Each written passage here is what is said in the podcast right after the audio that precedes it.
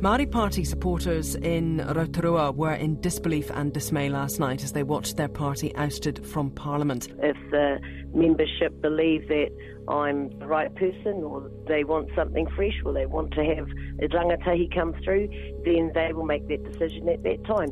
I believe that uh, we need to be paving the way for our young people to come through. I think that in losing us, we've lost the conscience of, of Parliament, certainly for our people. Um, and I, I, think that maybe our people will never realise what they've lost until uh, until uh, the, the dust settles in the next couple of years or so.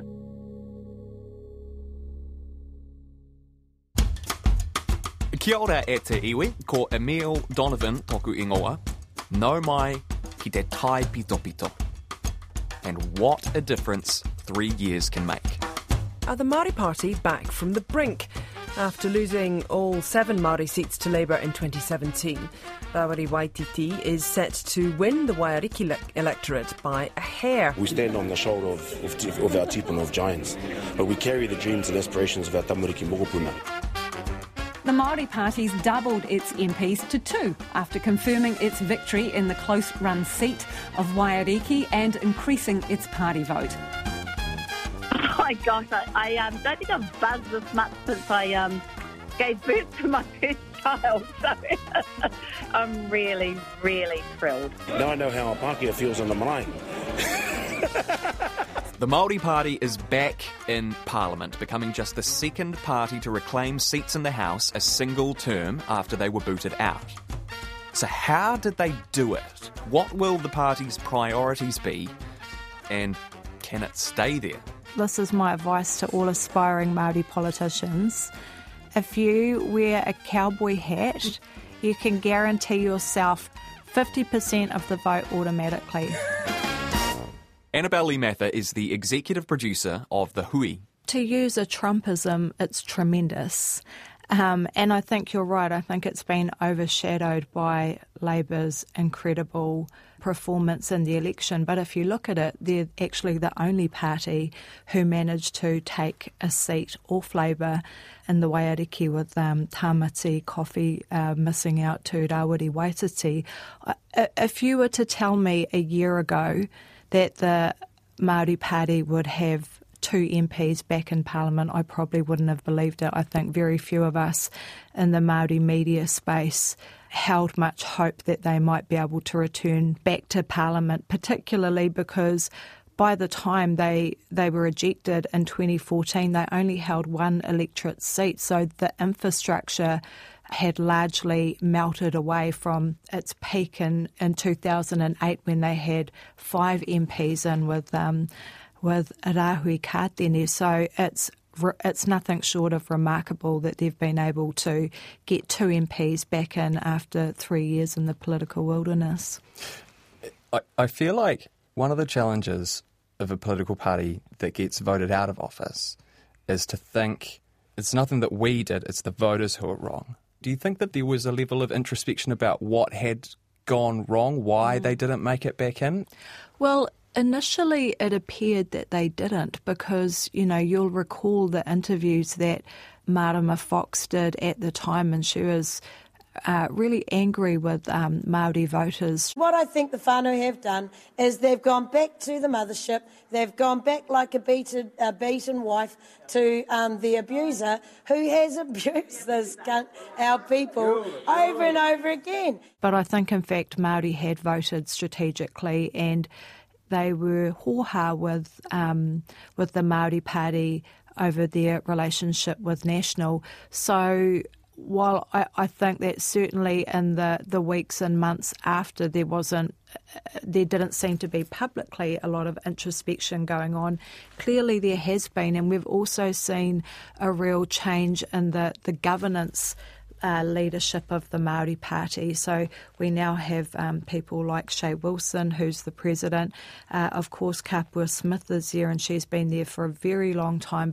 Kapua Smith is the Maori Party's vice president. But we see a, a new generation um, taking the reins, and clearly they were acutely aware of the reasons why Maori had fallen out of love with the Maori Party, and they've worked very quickly to change their approach to distance themselves from national and also to disavow themselves of of that relationship and that during the debate series that we held for the Hui, if we tried to challenge them on, on the Māori Party's track record with National, they said that wasn't us. Mm. That that was that was before. That wasn't that wasn't us. And I mean, it's difficult to argue with that. So I think they they realised what the issues were and they worked quickly to change their policies and their approach to be essentially what Maori wanted to hear from them. Now, before we go any further, a very quick history lesson. The Māori Party was born in 2004. The Labour government of the day passed legislation which essentially extinguished Māori rights to contest ownership of seabed and foreshore in court. This outraged many Māori, including then Minister and Labour Party member Tariana Turia. We have to look at people like Tariana, who had the courage to say to these people in here, you can't push me around, I have my people behind me. Turia resigned from Labour and formed the Māori Party along with then university lecturer Pita Sharples. The party contested the 2005 election and won four out of the seven Māori seats, but chose to stay in opposition rather than form a coalition with the Labour Party. In 2008, the Māori Party once again won four seats, but this time chose to support the John Key led national government. Uh, it continued to support National in 2011 and 2014, a controversial decision given Māori overwhelmingly vote for Labour. But the party reasoned at the time that it was better for Māori to have a seat at the table rather than festering in opposition. So Maori were hurt and angry. They felt betrayed. They'd been very loyal to Labour. So when the Maori Party came into Parliament, I don't think there was an expectation from Maori voters that they would go into government. They wanted Maori on the crossbenches to voice their concerns, to hold um, both major parties to account. So when um, I think po- possibly the first relationship with National, I don't think that Maori were particularly worried about it, but over the um, the course of the Key government, we saw um, the rise in, in, in homelessness, inequity, low wages, whānau struggling, and and of course Maori held the government responsible for that, and so the association with the Maori Party was very very damaging for the Maori Party, and they couldn't vote out National, but they could vote out the Maori Party. Maori voters aren't necessarily motivated by holding power in government. I think the Maori seats are less about power and more about voice and representation. They want representatives who will be able to express the concerns, the rage, the aspirations of Maori unfettered, and by continuing to go back to that relationship and not listen to the concerns of Maori, the Maori Party really eroded um, the confidence of voters. What did go wrong? Perhaps being seen as being too closely aligned with advocating for the aspirations of iwi leadership rather than grassroots Māori, mm-hmm. rather than being very outspoken about the issues that were impact, impacting grassroots Māori, you know, in a very real way. So, income, um, housing, health, all of those issues. The interesting thing is that last time, the Māori's Labour MPs took themselves off the list. Well, today Labor has announced its electorate to do or die for its MPs in the seats. None of their Māori electorate MPs or candidates will have list places. Labor currently holds six of the seven Māori seats. They put Māori voters in a position of it's all or nothing. You either give us your electorate vote and, and we get in, or you don't and we won't be there. So they kind of backed Māori voters into a into a corner, you could say, but it, it worked. It was very successful, and we saw them take all the, the Maori seats again.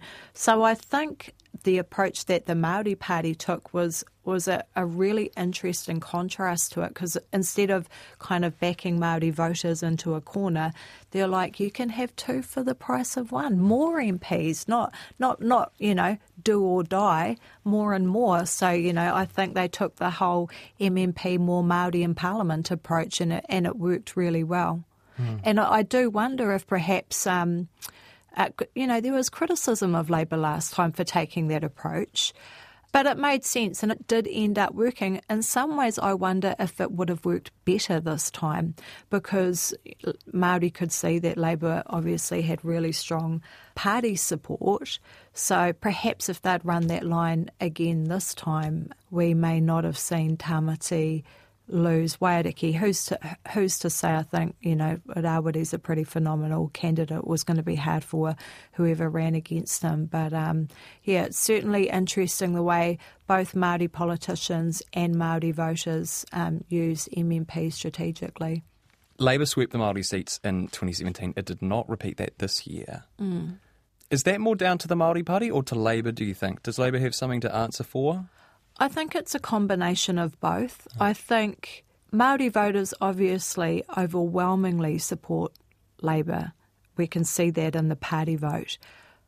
But I think there's frustration from Maori voters over the incrementalist approach over issues that our communities really care about, the lack of progress, or publicly at least, the perception of the lack of progress at, at Ihumātao, mm.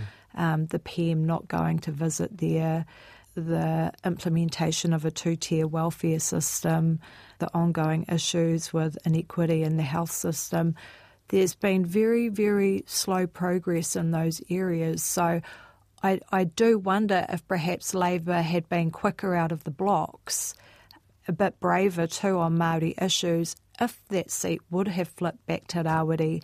Um, having said that, I think that Rawiri is a phenomenal candidate who really reflects the values of the Waiariki seat. He is a Ringatu minister, the Ringatu church established by Te Kooti, you know, infamous Maori freedom fighter. So there's all of the meaning that goes along with that. He's a native speaker.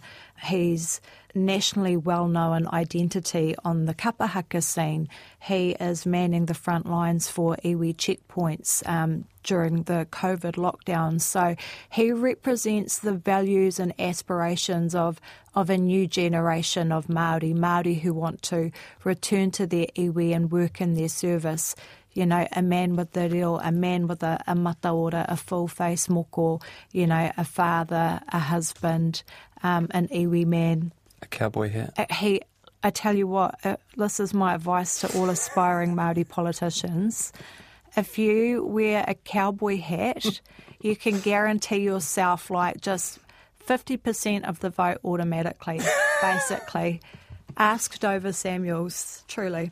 Special votes confirmed Rawiri Waititi in the seat of Waiariki, the only electorate seat that the Labour Party lost. And with 1.2% of the party vote, he gets a friend in Parliament, dragging in co-leader Debbie Ngarewa over the line. We've talked a little bit about Rawiri Waititi. Joining Rawiri in Parliament will be Debbie Ngarewa Mm. Tell me a bit about her. In truth, I didn't know very much about Debbie at all until she was announced as a candidate. She strikes me as being, you know, quite a remarkable woman. She is someone who can walk easily in Te Ao Pākehā and Te Ao Māori. Mm. She has a marketing background. She's worked for TVNZ. She's worked for Telecom. She did a master's degree in Tasmania. She studied at Stanford and then took a group of tamariki over with her to learn about coding. She's someone who works very easily in both worlds, but I think she has a couple of things that are really that really add to her skill set. One is that she has a long history of in local government in Hāwera, so she understands the pragmatism required to be an effective politician. She also understands what it means to, you know, to campaign and campaign hard. and she also has incredible environmental chops. And I think in the past, in the Maori Party, they haven't been particularly strong when it comes to issues such as climate change. But again, to use that term, she is very much a grassroots leader on that. She's been, um, you know, very outspoken, a very outspoken opponent on seabed mining and Hāwera. So I think um, she is a great mix of being someone who can walk and tell Pākehā, but someone with a with a very strong, tangible track record um, within her Maori community. For me, the Maori Party, uh, they, they ran a pretty good campaign. I think it was a campaign of two halves. That's Scott Campbell, a former journalist in the political gallery who now runs his own PR agency. I think the back end of the campaign was probably better than the front end for me. When they started on the election campaign, they were after the real um, activist vote. So um, everything was racist, whether it was the health system, whether it was the police, whether it was um, whānau ora, what, whatever um, they could talk about was racist. And in some ways, that I, I guess garnered a bit of support in the activist voice, and there is that vote out there in Māoridom. But what the Māori Party had done since 2005 was actually start to appeal to a different Māori voter, the ones who are um, who are probably sitting somewhere between the two major parties and had been looking for a vehicle, and they had gone with the Māori Party. And I think what we saw on the back end of this election campaign is actually the Māori Party start to go back to targeting them. I think that's where they actually they did run a good campaign. They were right to go after um, the Waiariki seat because that was the one that was uh, probably most vulnerable for Labour. Uh, and I think what you have seen is that it was a good campaign, or, or at least Māori want the Māori voice, because that party vote, something that they didn't even look for, um, the party vote got them across the line with another MP. Chatting to people about this topic, I've heard several different people um, level the, I guess, the sort of almost the accusation that the Maori Party needed to shed its baggage from its time in government with National and to focus more on progressing things for Maori as a whole rather than iwi leadership. Do you think that there is something to that? Do you agree with that? Oh, look, I think it's a fair um, assumption for people to make, and I think it's a worthy um, thing to be considering because, yeah, I think you're you're right. The iwi leaders uh, had a you know a direct dial to um, Prime Minister John Key for for a number of years, and um, uh, the National Party uh, used that body uh, almost as their pseudo uh, Maori caucus, uh, and the Maori Party was sort of just wrapped up within that. So. I think it was, you know, and, and politicians will often say that, um, you know, three years in the wilderness is a good opportunity to have a good look at yourself. And um, I think the Māori Party did the right thing in yeah, like you said, shredding a little bit of of uh, of the baggage that they had. They brought in a new president and Che Wilson, and he's an amazing operator uh, on the marae. And just by by his personality, he is political because he's uh, he's a great operator. Um, he engages well with people. Uh, and then you had um, John Tamihere, who's been around the traps for a long time, so he was always going to be controversial. And then you have some really strong, skilled people who are coming up through the ranks. And I'm really pleased that Debbie Ngarewa has been elected to Parliament because she is going to be um, a great MP. Uh, and Rawiri Waititi also, he'll he'll do wonders for um, for Māoridom inside there, at least in being able to talk. Whether or not they can turn that into tangible outcomes for Māori, that is their challenge. Scott, are you a Simpsons fan? You a fan of The Simpsons?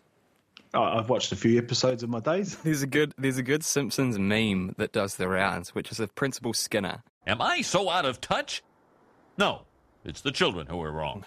and and I feel like that can be sort of a temptation for political parties when they get voted out of office is to, to think we did nothing wrong. It's the electorate who made the mistake.